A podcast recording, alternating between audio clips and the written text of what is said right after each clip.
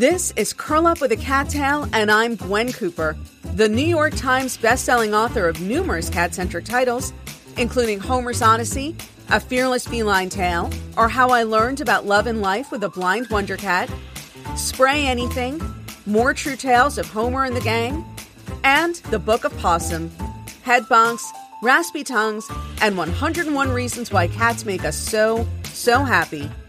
We're here to celebrate all things feline and to tell inspirational cat tales. Let's get started. Hello, and welcome to an all-new episode of Curl Up with a Cat Tale with Gwen Cooper. I am Gwen Cooper, your host, and usually this is the part where I say that I am delighted to be here, but I gotta be honest with you guys, very little has delighted me in the last couple of weeks, during which I have been absent. I have been incredibly crazed with work. That is part of it. I don't want to talk about that too much because honestly, nothing is more boring than listening to somebody who you don't work with going on about the day-to-day grind of their job. Unless you have some exciting kind of a job. I'm trying to think of an exciting job right now to use as an example. And the first thing that came into my head was lion tamer. And I was like, all right, well, that's a bad example from the distant past or not so distant past when we used to consider animal abuse to be a form of entertainment and popular entertainment. And we took our kids to go watch it. So lion tamer is a bad example. I don't know why that sprang into my head. Surely though, anybody listening to this right now can think of some job that is more interesting than my job as a writer. Suffice it to say that I have been working on creating a quote-unquote box set. It's basically a compendium. It's a one-volume edition of both of the Possum books. And I have formatted each book individually and then formatted the two books together in one volume myself. And I also designed the cover myself based on the professional designs for the first two covers that I already had. So I just sort of did something in that spirit, in that vein. And it has been time-consuming, but exciting. And again, I, as always, have to thank my Patreon community for allowing me to take putting me in the position where I have the time where I can do these things, and also to take the classes and the lessons that teach me how to do these things, and how to do them for myself. So thank you so much. Really, thank you to my Patreon community. That is part of why I have been somewhat silent the past couple of weeks, and also why I'm slightly late in the game for those of you in my Patreon community getting my podcast up this week. Usually I try to do it over the weekend. So I really avoid politics completely on this podcast because that is not what we are here to discuss. I avoid public discussion about politics in general, or at least public discussion about publicly presenting my political views. That is something that I don't do. I realize that I have readers and friends on all sides of the political spectrum, which makes me somewhat unusual in these polarized days in which we live. And so it's really mostly out of a sense that I do not want to alienate anybody. And also, again, it's not what I do, right? I write about cats. I don't flatter myself that anybody particularly cares about my political opinions one way or the other. Having said that, it has been a tough couple of weeks to be a Jew. And I'm going to talk a little bit about that today. If it's not your cuppa, this might be a good time for you to just turn the podcast off. Presumably, if you are one of the people who's been sending me anti-Semitic emails over the last couple of weeks, you are not going to turn this off now. This is maybe what you've been listening for. I have to say that and it's an ugly word, but I'm going to say it here. I, of course, have been familiar with the word kike since I was a little kid. It is a word that I've heard. It's a word that I have known. I can honestly say that it has never been directed at me personally. Nobody has ever called me a kike. And that was true until about a week and a half ago. Now it is no longer true.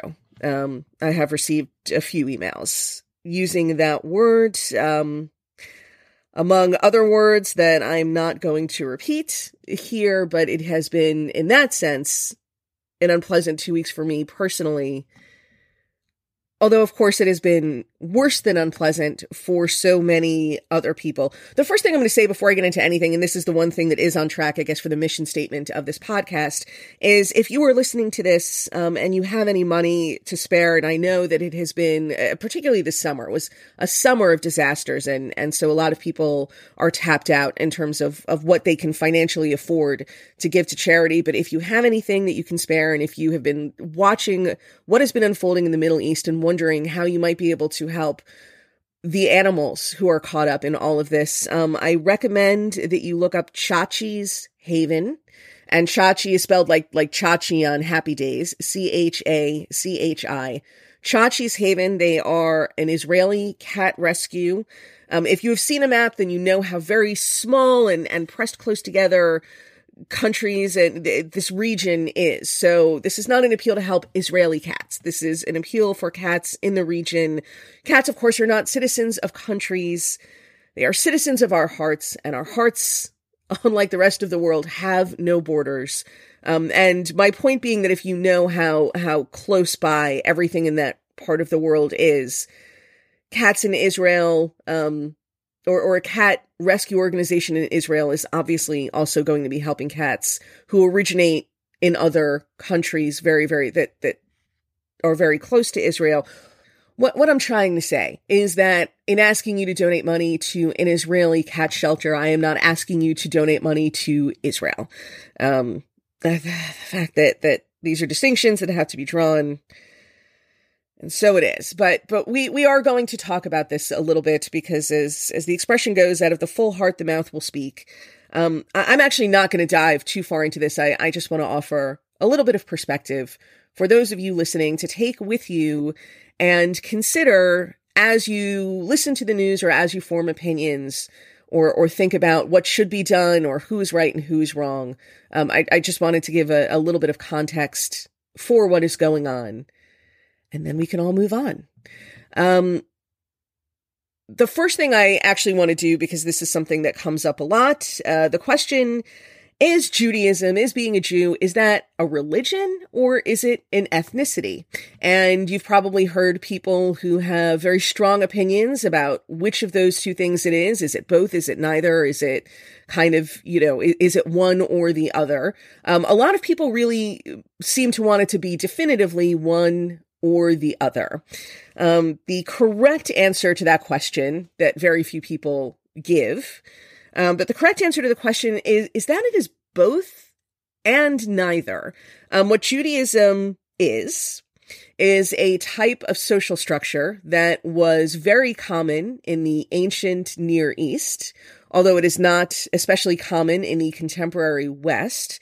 But what Judaism is a joinable tribe, united by a common history, homeland, and culture, of which a non-universalizing religion is one important part. Let's see, that's a little bit of a complex answer, and possibly more complex than you were bargaining for. If you don't know what the difference between a universalizing and a non-universalizing religion is, and chances are you don't, because this is something that I had to look up myself when I first encountered the expression. You can look that up. I don't want to turn this into an anthropology lesson, but one of the key differences between a universalizing religion and a non-universalizing religion is that universalizing religions like Christianity, Islam, Buddhism, tend to be organized around a central messianic figure. The Christians have Jesus, the Buddhists have the Buddha, Muslims have Muhammad. Judaism and Hinduism do not have that central messianic figure. And so that is one of the main reasons why Judaism and Hinduism are considered non-universalizing religions, whereas Islam, Christianity, and Buddhism are universalizing religions. Anyway, not that that matters so much, but that's what Judaism is. A joinable tribe, united by a common history, homeland, and culture, of which a non-universalizing religion is an important part. So that answers that. But what I really wanted to talk about actually today was a little bit of history. And again, this is not going to come back around to cats, so I really do understand if this is where you choose to stop to listen to this episode. But I did want to give a little bit of history to the conflict between the Jews and the Palestinians. Again, just to inform your thoughts, your opinions, or for something additional for you to take into consideration as you think about what is going on and what should be done and what kinds of decisions leaders on both sides and of your own country should make. So first, we are going to go back to the year 70 AD. 70 AD is the year that the Roman army, under the leadership of Titus, the general Titus, who did eventually become an emperor of the Roman Empire, when the Roman army sieged and then sacked Jerusalem and destroyed the second temple. The first temple had been destroyed about 1,000 years earlier by the Babylonians. This was the second temple that was built by Herod the Great. And the Romans destroyed the temple, sacked Jerusalem, which was most of what Judea was at that time, and expelled the Jews from Jerusalem and from Judea. And then he renamed Judea Palestine. Palestine was the Romanization of the word Philistine. And the Philistines at that time Jews and Philistines at that time were already ancient enemies of each other.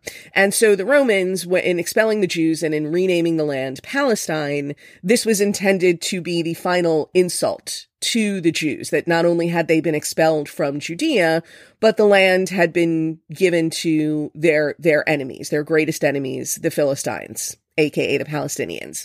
And at this point, you're probably thinking, oh, so that's her point, right? That Jews have this old claim. Jews were there 2,000 years ago and were kicked out.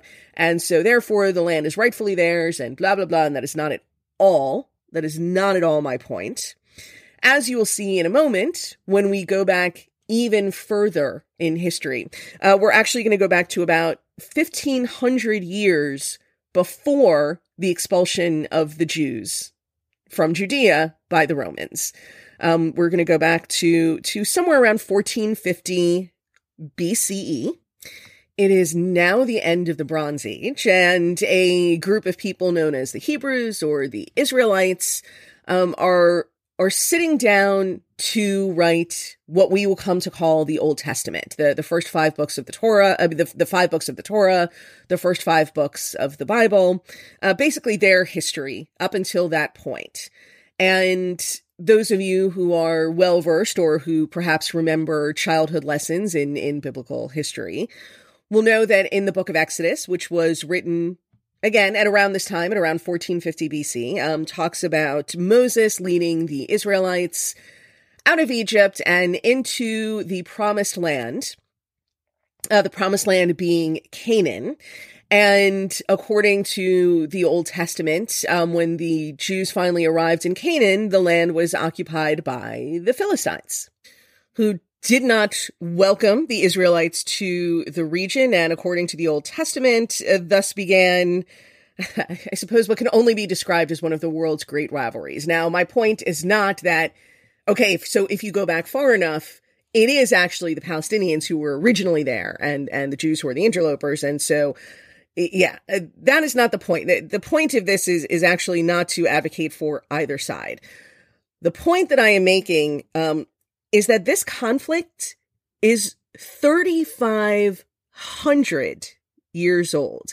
And there really have been no fallow periods, no prolonged periods where there was no conflict. And even if you're thinking, okay, well, for 2,000 years, right? I mean, after the Jews were expelled from Judea and before the founding of the state of Israel, there was something like close to 2,000 years when Jews were not living in the Middle East. And so probably during that time, right, there was no conflict between Jew and Arab. And oh, how wrong you would be. Jews have been living continuously in the Middle East. You may have heard of Ashkenazi Jews versus Sephardic Jews. Again, after the diaspora, after Jews were expelled from Judea, some Jews went, and I'm sorry, by the way, my closet is getting to be a tighter and tighter squeeze as I continue to record podcasts in here. And there is a garment bag right next to my left elbow. That's the sound that you might be hearing sometimes in the background. I apologize for that. But anyway, getting back to this. So you may have heard a mention of Ashkenazi versus Sephardic Jews. The Ashkenazi Jews were the ones who, after the diaspora, went to Eastern Europe, primarily about as far west as Germany, but ended up in places like Poland, Lithuania, Russia, Romania, and so on. Whereas the Sephardic Jews ended up primarily in Spain and Portugal. But there is, in fact, another category of Jew, an ethnic category of Jew, and those are the Mizrahi Jews. And the Mizrahi Jews never left the Middle East. There were Mizrahi Jewish communities in Egypt that went all the way back to the time when Hebrews were slaves in Egypt, that were thousands of years old. Most of the Mizrahi communities in the Middle, and there were Mizrahi communities in Palestine as well. After the foundation of the state of Israel, most of the Jews who'd been living in, well, all of the Jews who'd been living in Egypt, Syria, Iran, Iraq, were violently expelled from those countries, from communities that they had been in for thousands of years. And they ended up all concentrated in Israel because it was the only place in the Middle East where they could go, where it was safe for them to go. And again, my only point in all of this is that this has been a continuous conflict for 3,500 years. And just to give, because 3,500 is still ultimately just a number. So just so we understand how long 3,500 years is, 3,500 years ago, it would be another 2,000 years before the religion of Islam was established. And again, my only point in bringing that up is that if you're thinking that there must be some really intense doctrinal differences between Jews and Muslims for them to have been fighting these religious wars for so long, it's not about religion. However much you may hear that used on both sides as a pretext for justifying the conflict, don't fall for it. That is not the source of the conflict. 3,500 years ago, it would be another 1,000 years before the formation of ancient Rome. What I mean by that is that 3,500 years ago was still 1,000 years before the first Latin farmer occupied the first tract of land in a territory controlled by the Etruscans, located among 7 hills on the west coast of Italy. I mean, obviously, we think of ancient Rome as being something incredibly ancient. It's right there in the name. This conflict is nearly twice as old as the existence and then demise, the rise and fall, not just of the Roman Empire, but of the existence of Rome at all. 3,500 years is 3,000 years longer than Catholics and Protestants have been fighting about anything. We could go on and on with this, but I'm trying to give some frames of reference because I really do think it is important to understand just how long-standing this conflict is, because here's the point that I do want to make. You are going to hear people talk in very absolute or black and white terms about, well, this side should just do this or that side should just do that. And they're going to have what seem to be simple solutions. They view it as a relatively simple problem. It is not. If you think you know what everybody should do in this situation, you have a simple solution, you know who's right and who's wrong, I will suggest to you that no one has come up with that solution. People smarter than you, certainly people smarter than I am, have been trying for 3,500 years to resolve this, and they have not done so yet. So chances are, whatever it is that you think will be the solution, or whoever it is that you think is completely right or completely wrong in this conflict, I promise you it is not as absolute or as easy as you think that it is. Otherwise, some real brainiac at some point in the last 3,500 years would have gotten this all squared away. Here is the other thing that I will say, though, is that the real truth of the matter, in terms of the right or the wrong of the whole thing, is that good people on both sides are being and have always been and will probably in the future continue to be hijacked by the extremists on both sides. Because what there is really at the heart of all of this is a broad plurality, if not majority, of people on both sides who just want to live their lives, who, whatever their religious views, whatever their life, their worldviews, how they may think about life or religion or man's role in the universe or right and wrong in any given situation, what all people want, when I say all people, I don't mean every individual person, but what people in general want everywhere are the same basic things, right? What do we all want? We want a living wage. We want some basic security. We want hope for our children. When I say basic security, I mean adequate food, adequate shelter, adequate health care, a living wage, basic security, hope for our children. That is all that most people want. Now, when I say what most people want, I mean what we will all settle for. Obviously, many of us, if not most of us, want more or different things than that, right? I mean, look, if I ever win the lottery, Cartier better look out. But those are the conditions that all of us will consent to live under, will find livable. It really is a small group of extremists on both sides who will not allow for the compromises that would just let that happen. It's a dynamic that I see playing out in other places all over the world, certainly in this country. And I'm, not talking about the violence and the bloodiness of it, which is specific to the Middle East right now. But I see, certainly in my own country, that more and more, all of us are being hijacked by extremists on both sides. And I am not referring to the battle over who's going to be Speaker of the House, because that's a very specific and just of the moment kind of conflict. And it's also specific to the Republican Party. And again, without getting into what my own views are or which side of the fence I am on, I really am angry at both sides. Because somewhere along the line, it got to be like a badge of moral honor to refuse to compromise. And all that governing is compromise. That's all, just like marriage. You cannot go into a marriage saying, I'm just not going to compromise, because to do so would be to violate the purity of my morals, of my ideals, of my beliefs. Sorry, doesn't work that way. And and I understand that marriage is not running a country, but it is not possible to have any kind of long-term healthy relationship with either one other individual or with large groups of individuals if people aren't willing to compromise. And if I leave you with nothing else, because certainly there's I don't know how many listeners I have in the Middle East, according to my statistics, that I can see on the back end. I don't think I have any. I have quite a few. I mean, most of my listeners are in the United States, Canada, and Europe. Some in South America, some in Africa, but just about everybody listening to this is going to have an opportunity to vote for somebody in their own respective government at some point in the next couple of years. And I encourage you to remember, if I leave you with nothing else, people who aren't willing to compromise are not interested in governing.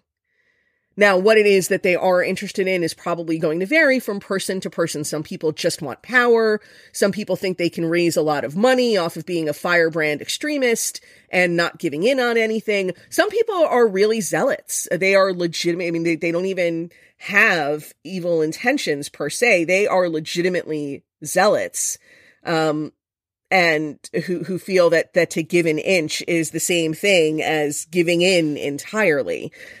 Sorry, I just hit my garment bag there again.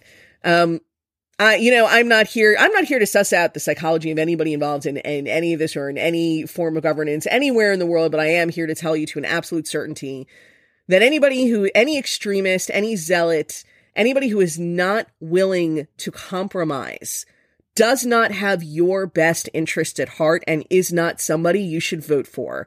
And again, there are extremists in my country on the left and on the right.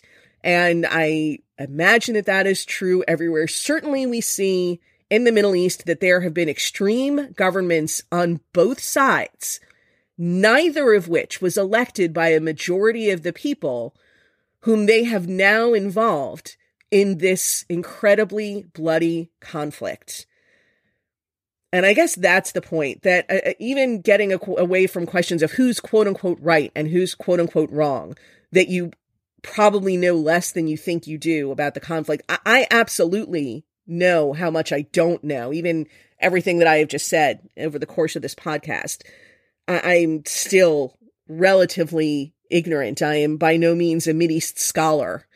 But I do ask you to please remember that there have been extreme minority governments on both sides for the last 20 years at least, who do not reflect the will or the opinions of their respective constituencies, at least not a majority of them.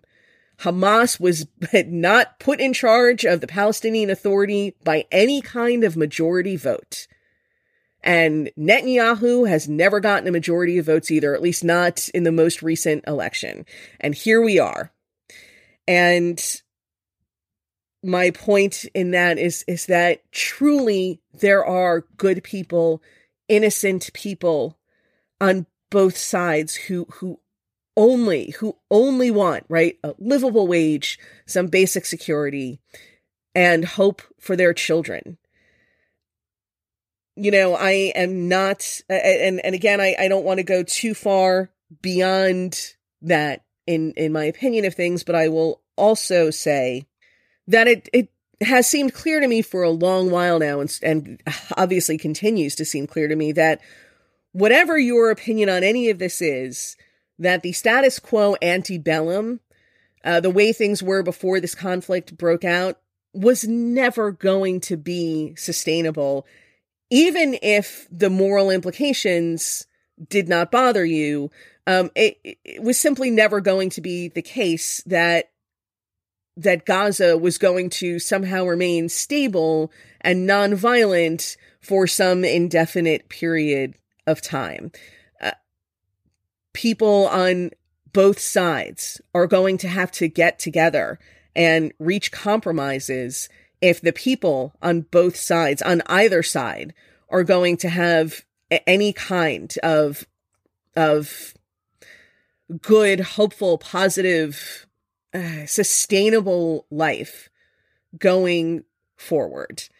And again, this has nothing to do with the right or the wrong of anything, just that certain things are not sustainable.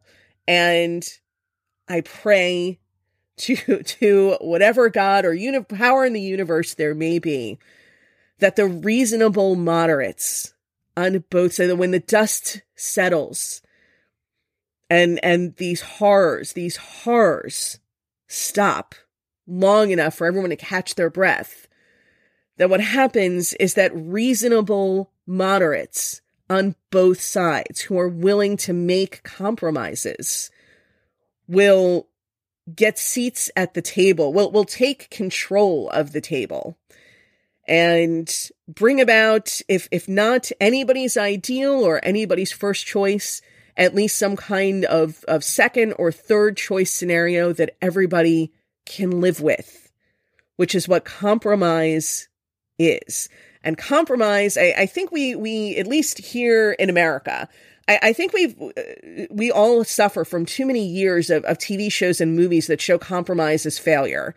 When somebody has to make a compromise, when they have to compromise their vision to get a law passed, or to get their boss to sign off on the big proposal, or whatever it is, we are pretty consistently shown in TV shows and movies that this is failure. The compromise is failure. The compromise is selling out. The compromise is giving in. The compromise is a betrayal of your true core values that should never be compromised, and blah, blah, blah. And, you know, that's fine. That ratchets up narrative tension for movies and TV shows, but the truth of the matter is that compromise is hard and involves doing things you don't want to do, which is the hardest thing to do. It means telling your spouse you're sorry sometimes when you don't think you did anything wrong. And in fact, you think you're the one who should be getting an apology. Sometimes you have to apologize. Sometimes, whatever. Everyone knows. Everyone knows what I'm talking about. Compromise is not failure. Compromise, when it comes to governing large numbers of people, none of whom agree entirely with anybody else on anything, compromise entails strength and wisdom, and it is the only path forward. Certainly, as this conflict has shown us, as 3,500 years of this conflict has shown us, refusing to compromise doesn't really get you much of anywhere in the long term. If anybody listening to this podcast, if you have been offended by anything that I've said, you may certainly write to me. Please don't call me a kike. It is all I ask. I've had enough of that over the past couple of weeks. And on that note, I am going to wrap it up for now and get back to the work of writing and formatting and producing those cat books that most of you know and at least used to love me for, even if you don't love me anymore. And I do promise that next week we will be back to our regularly scheduled programming. Thanks so much for listening. And that concludes this episode of Curl Up with a Cat Tale with Gwen Cooper. Don't forget to invite your feline-loving friends to listen to new episodes along with you.